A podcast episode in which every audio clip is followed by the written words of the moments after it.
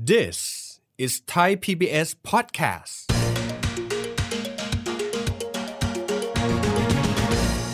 งจินตนาการโรงเรียนเล็ก ๆ ในหมู่บ้านในจังหวัดสักจังหวัดกับโรงเรียนนานาชาติราคาเทอมละหลายแสนในกรุงเทพมหานคร คนได้เข้าเรียนแน่นอน ครับ แต่คุณภาพที่เขาเข้าถึงมันต่างกันลิบลับ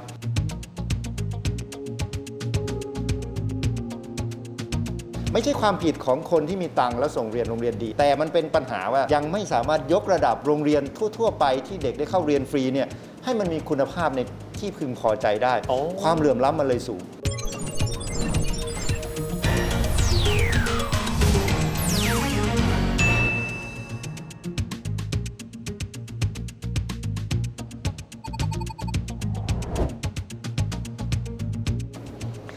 สวัสดีครับท่านผู้ชมครับ ยินดีต้อนรับเข้าสู่รายการเศรษฐกิจติดบ้านนะครับ รายการที่จะมาคุยเรื่องเศรษฐกิจ แล้วก็เศรษฐศาสตร์จากที่ยากๆเนี่ยนะฮะให้ง่ายขึ้นด้วย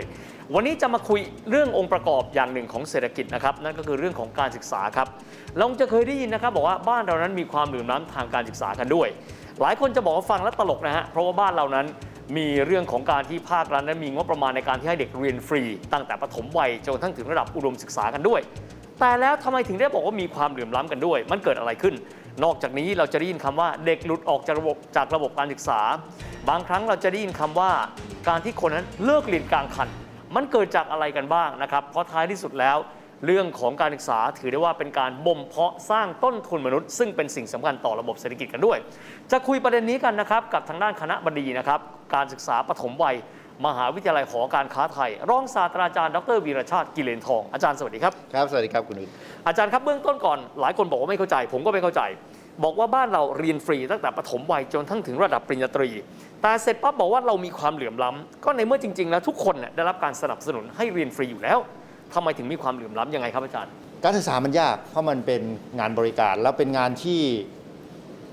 จับต้องได้ยากนะครับเพราะฉะนั้นแล้วคุณภาพมันก็โอ้โหแตกต่างมีตั้งแต่ระดับนี้ไปจนถึงระดับนู้น ลองจินตนาการโรงเรียนเล็ก ๆ ในหมู่บ้านในจังหวัดสักจังหวัด อืมอืม กับโรงเรียนนานาชาติราคาเทอมละหลายแสนในกรุงเทพมหานคร ท่านคิดว่ายังไงครับ โอเค นั่นคือคือปัญหามันอยู่ที่คุณภาพครับ ปัญหามันอยู่ที่คนได้เข้าเรียนแน่นอน ครับ แต่คุณภาพที่เขาเข้าถึงมันต่างกันลิบลับ ไม่ใช่ความผิดของคนที่มีตังค์แล้วส่งเรียนโรงเรียนดี แต่มันเป็นปัญหาว่ายังไม่สามารถยกระดับโรงเรียนทั่ว ๆ ไปที่เด็กได้เข้าเรียนฟรีเนี่ยให้มันมีคุณภาพในที่พึงพอใจได้ โอ้ ความเหลื่อมล้ำมันเลยสูง คก็รับ สุดท้ายเราดูที่อะไร เราดูที่ความสามารถของเด็กครับ อือฮึ เอ่อความสามารถของเด็กดูยังไง อ๋อ ถ้าจะให้จริงๆ ก็คือความสามารถที่เขาโตแล้วเขาจะไปทำงานได้ เป็นเรื่องของทุนมนุษย์เรื่อง human capital ครับ ในระยะสั้นเราดูจากคะแนนสอบ อ่า เพราะนั่นก็คือที่เราพอวัดได้ ดูจากว่าเขามีความสามารถไหม รู้คณิตศาสตร์ไหม สื่อสารได้ไหม คิดวิเคราะห์เป็นไหม เวลาอ่านประวัติศาสตร์แล้ว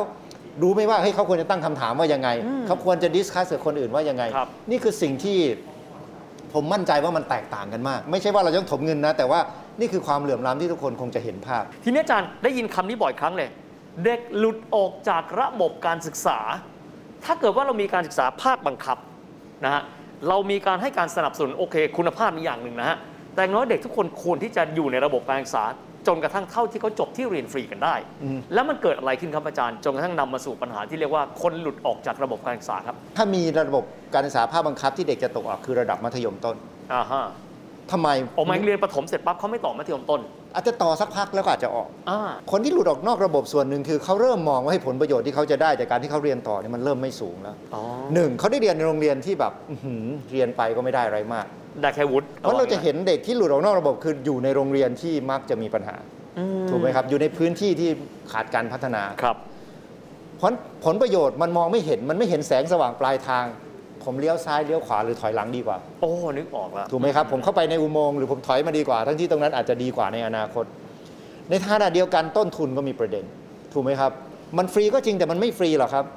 พ่อแม่ยังต้องให้เงินไปซื้ออาหารซื้อขนมนะค่าเดินทาง ค่านู่นค่านี่อ่ะชุดนักเรียนซึ่งก็ยังต้องซื้อชุดนักเรียนนะครับเอ่อสิ่งเหล่านี้มันก็เป็นต้นทุนเพราะฉะนั้นถ้าเขาเริ่มชั่งน้ำหนักผมว่ามันก็มีคนเริ่มรู้สึกว่าเฮ้ยถ้าเกิดภาวะวิกฤตขึ้นมา หรือมีปัญหาจริง ๆ มันก็อาจจะไม่คุ้มฉันไม่ไปต่อดีกว่า อ่าฮะ แต่ทั้งหมดทั้งมวลมันก็ขึ้นอยู่กับอย่างที่บอกนะผมไม่อยากให้เห็นแค่ฝั่งต้นทุน อืมอืม ฝั่งประโยชน์ก็มีผล คือพูดง่ายๆถ้าเด็กรู้สึกว่าไม่มีความหวังเมื่อไหร่ หรือเราเองผู้ใหญ่เหมือนกันเราทำอะไรก็ตาม เรารู้สึกว่าสิ่งที่ทำมันไม่มีความหวัง อืมอืม เราก็เปลี่ยนไปทำอย่างอื่น ครับ ผมว่าอันเนี้ยคือสิ่งที่มันเป็นโจทย์ที่มันต้องแก้ร่วมกัน เพราะถ้าแก้ตรงนี้ได้มันไม่ใช่ได้ประโยชน์แค่เด็กไม่ตกออก อืม มันได้ประโยชน์กับเด็กทุกคน คือ ครับ ยกระดับคุณภาพ สุดท้าย ผมยังเชื่อว่าปัญหาใหญ่มันก็ย้อนกลับมาที่คุณภาพของการศึกษา ครับ เพราะคุณภาพมันไม่ดีพอ คนจะต้องเรียนคนก็ไม่รู้สึกว่ามันคุ้มค่า อืม พอไม่คุ้มค่าผมก็ไม่ทำไม่ทำอย่างอื่น ครับ อาจารย์ครับแต่ประกอบกันต้องถามว่าบ้านเราก็จะมีระบบที่เรียกกันว่า การศึกษาภาคบังคับ ครับ มีความหมายว่าทุกคนก็มีหน้าที่คือ ครับ เราถูกบังคับนั่นแหละฮะให้เราไปเรียนตามระดับเท่านี้ การศึกษาภาคบังคับของบ้านเราอยู่ระดับไหนครับอาจารย์ ก็ตอนนี้เราก็จบมัธยมสาม อืม ถูกไหมครับก็ก็ถามว่ามันแต่เด็กก็อย่างที่บอกคือพอถึงจุดหนึ่งมันก็มีบางคนที่รู้สึกว่าเอ้ยคือการบังคับมันก็บังคับบางทีบังคับในตัวหนังสือ อ๋อ จะไปบังคับจริง ๆ มันก็กระไรอยู่ อีก ถูก เรื่ ไหม องหคนึ่ง รับแล้วเด็กเขาก็อาจจะมีเหตุผลจริง ๆ ครอบครัวมีเหตุผล อาจจะทั้งฝั่งต้นทุนอาจจะยากจน หรือฝั่งผลประโยชน์เห็นแล้วโอ้ไม่ไหวจริงๆ ฉันไม่เอาแล้วฉันก็ไปตามหาไม่เจอครับคือจริง ๆ ส่วนใหญ่ผมว่าปัญหาหลักๆ น่าจะเป็นโรงเรียนในพื้นที่อะตามหาตัวไม่เจอเลยด้วย ครับ ซ้ำ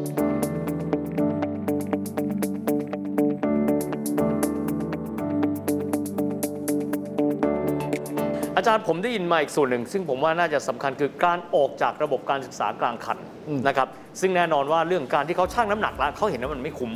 แต่ขณะเดียวกันจากตัวสถิติที่ออกมาเขาบอกแบบนี้ เช่น มีปัญหาในครอบครัว สมมตินะฮะจำเป็นต้องหาเลี้ยงชีพก่อนวัยอันควรนะครับหรือบางครั้งมีครอบครัวไประหว่างทางนะครับซึ่งก็จะมีหลากหลายประเด็น อยากให้อาจารย์คุยถึงเรื่องของการออกจากการศึกษากลางคันในมิติอื่นๆด้วยครับอาจารย์ ถ้าการศึกษาเรามีคุณภาพดีเนี่ย อืม ปัญหาหลายปัญหานั้นจะไม่เกิด ครับ อย่างเช่น มีงานวิจัยบอกว่าถ้าเราพัฒนาเด็กให้ดีตั้งแต่ปฐมวัยต่อเนื่องเนี่ยปัญหาการท้องก่อนวัยเนี่ย อืมอืม น้อยมาก แน่นอนปัญหาครอบครัวนั้นอาจจะไม่เกี่ยวกับการศึกษาในปัจจุบันมันเป็นปัญหาการศึกษาในอดีต อืม แต่ถ้าเรายกระดับคุณภาพการศึกษาวันนี้ อืมอืม ถามว่าปัญหานั้นมันจะถูกแก้เมื่อไหร่ ก็เดี๋ยวรุ่นหน้า ครับ แต่อย่างน้อยมันต้องมองกันไปว่า เราถ้าเราทำได้เนี่ยไอ้ปัญหาการออกกลางคันด้วยเหตุผลต่างๆ เหล่านี้สุดท้ายมันก็มีความเชื่อมโยงกับคุณภาพที่เราเผชิญอยู่ ครับ อาจารย์ครับตอนนี้มันเหมือนกับว่าไก่เกิดก่อนไข่เนอะบางทีการแก้ไขอาจจะไม่ได้ยากนักสักเท่าไหร่นะครับอยากถามอาจารย์จากมุมมองของเบื้องต้นก่อนเลย ทัศนคติของครอบครัว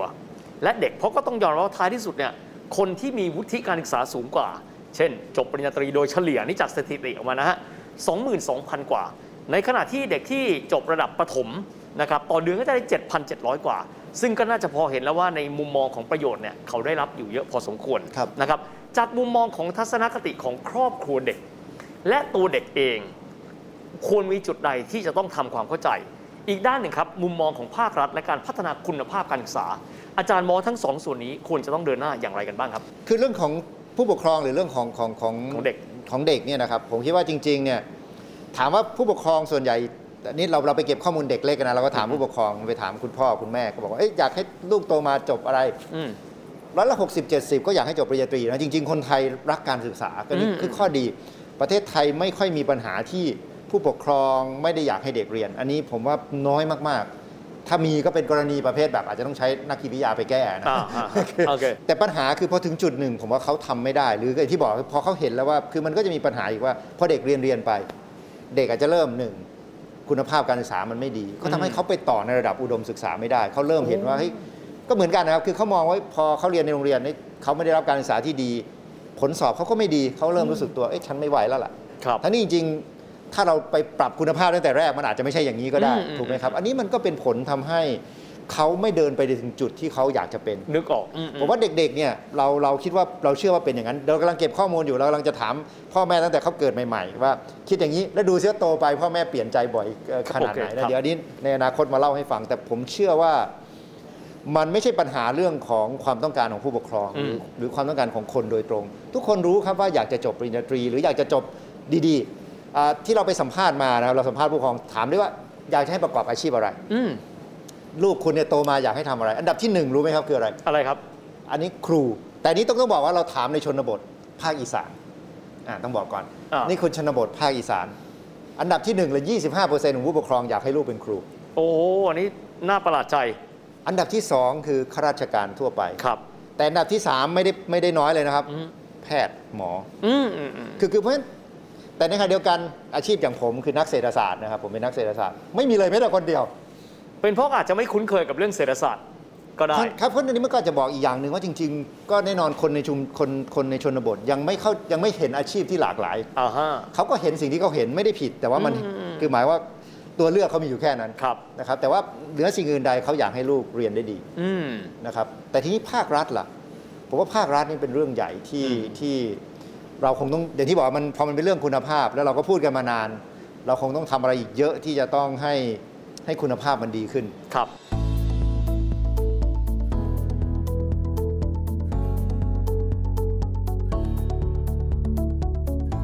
เรื่องของครูครับน่าสนใจมาก เพราะว่าเราเชื่อกันครับอาจารย์ว่า คนไทยไม่อยากเป็นครู แต่จากผลการวิจัยอาจารย์กลับบอกว่า คนไทยมีความสนใจที่อยากจะเป็นครูกันด้วย เรื่องสถานภาพของครูในเมืองไทย อาจารย์มองว่ามันเกิดอะไรขึ้น เรามีจำนวนไม่เพียงพอคนไม่อยากเป็นครู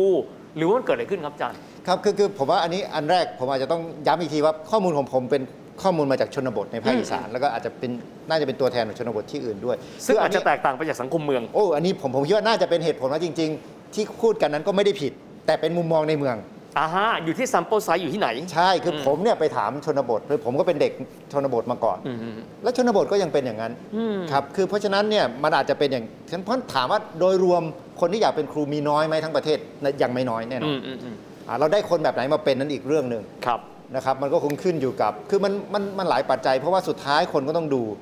ว่าถ้าเป็นครูแล้วได้ทำอะไร ถูกไหม ค ค รั รับ บ โรงเรียนการไปอยู่ในโรงเรียนเป็นยังไง แต่อย่างน้อยคนในชนบทยังไม่ได้รังเกียจอาชีพครู อ่า และในชนบทอาชีพครูยังเป็นอาชีพที่ได้รับความ มีเกียรติ มีเกียรติ อ ได้ ยู่ รับการนับถือคือ ในชนบทก็มีนะครับแพทย์ครูที่ผมว่านี้สองอันดับแรกเลย ครับ นะที่เหลือก็ค่อยรองลงมา คือเพราะฉะนั้นเรื่องของการว่าครูเป็นอาชีพที่ได้รับเกียรติไหมในประเทศไทยเป็นอาชีพที่โอเคเลย อืม ในแง่ของการได้มีเกียรตินะค ครั รับ บ เพียงแต่ว่าผมว่าปัญหามันน่าจะอยู่ที่ว่า คนในเมืองเริ่มมีข้อมูลมากขึ้น เริ่มเห็นว่าพอคุณเข้าไปอยู่ในระบบครูที่โดยเฉพาะครูของภาพใหญ่ๆเนี่ยนะครับมันมันไม่มีโอกาสใช้ความสามารถ อืมอืม นี่คือปัญหาใหญ่ ซึ่งมันก็จะย้อนกลับไปเรื่องของแรงจูงใจว่า เพราะในระบบในโรงเรียนยังของประเทศไทยยังไม่มีระบบที่สนับสนุน ให้ครูได้ใช้ความสามารถเต็มที่ และส่งเสริมให้ครูมีแรงจูงใจที่อยากจะใช้ความสามารถเต็มที่ คือคือคนเรามันหนึ่งคืออยากจะใช้แต่ถ้าระบบไม่สนับสนุนเราก็ไม่ใช้ถูก โอ้ ไหมครับ คือเรามีมีตัวอย่างอันนี้ตัวอย่างเล็ก ๆ แต่ว่าผมคิดว่าอาจจะเห็นภาพ 7 ปีที่แล้วผมก็ไปทำการทดลองพัฒนาเด็กปฐมวัยที่จังหวัดมหาสารคาม ครับ ตอนที่เราทำเราก็ได้ตังค์มาจากเอ่อคนที่มีจิตใจอยากจะไปพัฒนาเด็กนะครับบริจาคให้เราเราก็ไปจ้างครูมาเกือบ 20 คนนะครับครูเด็กเป็นนักศึกษาจบใหม่เลยมาทำกับเรา ก็ส่งไปสอนในศูนย์งานเด็กเล็ก เราก็ไป observe เราก็ตามเราพัฒนาเราทั้งทั้งทั้งส่งเสริม ทั้งติดตามทั้งควบคุมเอาทุกอย่างว่างั้นเถอะก็ทำได้ดีทีเดียว อืม และบางคนในนั้นก็สอบบรรจุติดไปเป็นครูของสพท ครับ ผมก็เท่าที่ติดตามดูก็จะรู้สึกว่าพอเขากลายไปเป็นครูจริงๆเนี่ย อืม เขาไม่ได้ทำได้ได้ดีเท่ากับตอนที่เขามาเป็นลูกจ้างชั่วคราว อย่างนั้นเลยนะอาจารย์ ทั้งที่เขาเป็นคนคนเดียวกัน คือคือ ทั มัน กษะ ป็ เหมือนกัน ระบบไม่เหมือนกันละเพอร์ฟอร์มนก็ไม่เหมือนกัน ถูกต้องครับ โอ้ คือผมว่าทุกคนจริง ๆ ถ้าถามกลับไปหาตัวเองจะรู้สึกว่ามันจริง โอ้โห ระบบสิ่งแวดล้อม การตอบแทน ทั้งการสนับสนุน การให้กำลังใจสิ่งต่าง ๆ มันมันมันประกอบกันไปหมด ระบบการศึกษาเรามันเทอะท้าจนมันมันขยับไม่ได้ นั่นคือก็เป็นเหตุผลที่ทำให้มันเกิดคุณภาพที่แตกต่างกัน เกิด ครับ ความเหลื่อมล้ำ อาจารย์ครับในยุคปัจจุบันนี้เนี่ยคงไม่ใช่เฉพาะภาครัฐนะครับที่ใส่ใจเรื่องการศึกษาเราจะเห็นว่าภาคเอกชนหลายภาคส่วนนะครับก็เริ่มต้นเห็นความสำคัญ เข้ามาให้ความช่วยเหลือ แล้วเราก็จะได้ยินชื่อกองทุนก็คือกองทุนเพื่อความเสมอภาคทางการศึกษา ครับ บทบาทของกองทุนคืออะไร แล้วคิดว่าความสำคัญของการที่แต่ละภาคส่วนจะมาช่วยกัน ในการทำให้ปัญหาที่มันเคยมีอยู่ ซึ่งมันไม่น้อยเนี่ยนะฮะได้รับการแก้ไขควรจะเป็นยังไงครับอาจารย์ บทบาทที่สำคัญของกองทุนคือ ผมว่าเขาพยายามจะเติมเต็มในส่วนที่มันยังขาดหายไปในระบบการศึกษา อืม งานที่ง่ายของเขาที่ที่เขาทำอยู่มาก่อน แล้วก็ประสบความสำเร็จคือดูแลเรื่องเด็กหลุดออกจากระบบ ครับ ให้ทุนเด็กยากจน อืม คือสิ่งเหล่านี้ผมว่ามันมีประโยชน์ แต่ถามว่ามันมันมันเป็นความท้าทายที่สูงสุดที่เขากำลังเผชิญไหมผมว่าผมก็ยังโดยส่วนตัวผมเชื่อว่าสิ่งที่เขา มันท้าทายเขาจริง ๆ ก็คือ เขาจะเอาการศึกษาที่คุณภาพไปให้เด็กที่ขาดโอกาสในชนบทได้อย่างไร อืม ผมก็ยังเชื่อว่านี่คือความท้าทายสูงสุดที่เขาจะต้องตอบในอนาคต แล้วก็หวังว่าคนที่ดูแลเขาเข้าใจว่านี่คือสิ่งที่เขาควรจะต้องตอบด้วย ไม่ใช่แค่มีหน้าที่ไปดูแลเด็กที่ตกออกเท่านั้น คืออันนั้นดูแลได้ผมว่าดีแล้วเขาก็ทำไปได้แล้ว แต่สิ่งที่ยากกว่าและสิ่งที่ถ้าเขาจะทำได้มันจะมีประโยชน์กับภาพรวม มาช่วยเติมเต็มหน่อยสิว่า เราจะยกโรงเรียนที่มันดีๆเนี่ย อืมอืม ไปตั้งอยู่เอ่อโรงเรียนบ้านหนองประดูได้ยังไงนะครับให้เด็กเรียนแถวนั้นเนี่ยสามารถไปเรียนแล้วได้คุณภาพที่ดี ผมว่ามันก็ถือว่าเป็นเรื่องของความเสมอภาคเช่นเดียวกัน วันนี้ต้องขอบคุณอาจารย์วีรชาติมากนะครับที่มาคุยกับเราขอบคุณมากครับอาจารย์ ข ค อ รั บบ คุณครับคุณวิทย์ ถึงแม้วันนี้เราจะคุยเรื่องการศึกษานะครับ แต่สำคัญมากๆเลยเศรษฐกิจจะโตไปไม่ได้หากว่าต้นทุนมนุษย์ ซึ่งมีพื้นฐานจากการศึกษาที่ดีนั้น ยังไม่ขยับขยื่นเคลื่อนไป เราได้ยินคำว่าปฏิรูปการศึกษาอยู่บ่อยครั้งนะครับ แต่หวังเป็นอย่างยิ่งว่ายังจะไม่มีใครท้อถอย เพราะทุกคนอยากเห็นการศึกษานั้น เติบโตเดินหน้าไปได้ด้วยสำหรับวันนี้เวลาหมดลงแล้วนะครับเราพบกันใหม่โอกาสหน้า สวัสดีครับ